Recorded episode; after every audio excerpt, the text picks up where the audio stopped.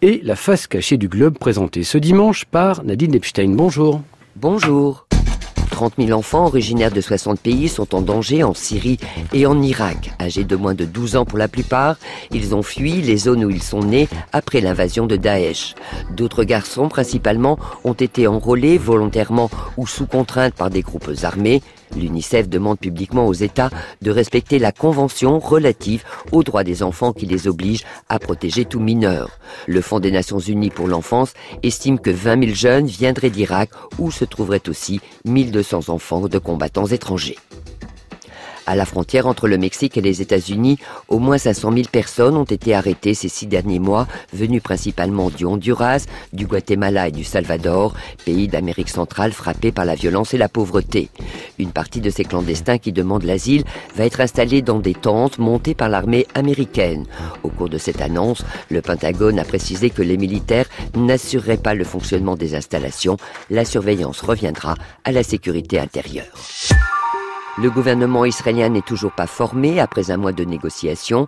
Benjamin Netanyahou a demandé une rallonge de temps pour finaliser sa coalition. C'est donc maintenant la phase finale des tractations entre les partis. Chaque formation essaie de tirer les meilleurs avantages législatifs, budgétaires et personnels de son alliance avec le Likoud du Premier ministre.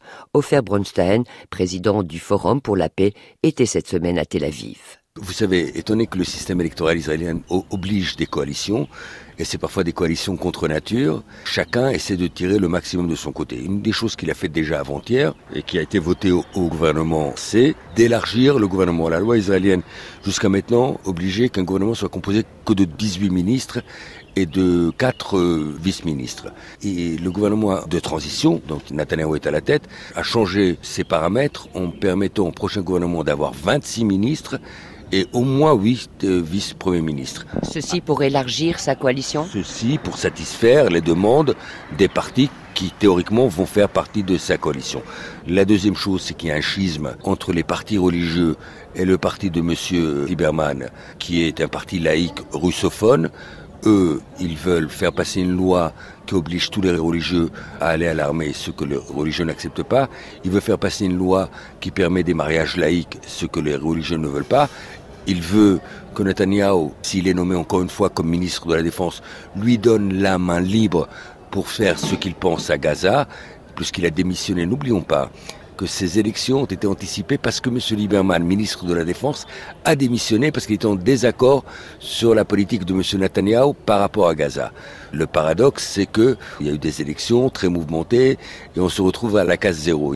Et donc, M. Lieberman, ce parti laïque russophone, a des exigences que les partis religieux n'acceptent pas.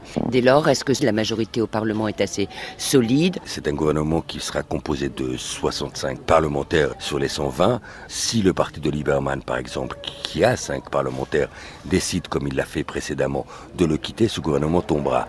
Donc ça dépendra du plan de paix que les Américains doivent mettre sur le tapis prochainement. Est-ce que la coalition qui est composée aussi de partis d'extrême droite, acceptera ce que les Américains leur proposent? On va voir comment cette coalition va agir par rapport, n'oublions pas qu'un des problèmes majeurs aujourd'hui, ce sont les trois mises en accusation du Premier ministre Netanyahu.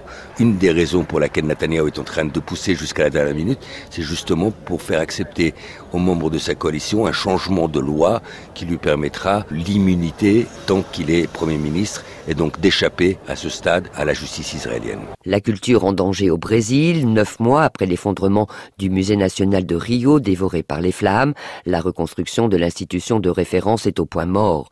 Son directeur, Alexander Kellner, arrive en France. Il recherche des fonds d'urgence pour restaurer les pièces récupérées dans les gravats et pour rebâtir l'ancien palais impérial du 19e siècle qui abritait le plus grand musée d'histoire naturelle d'Amérique latine.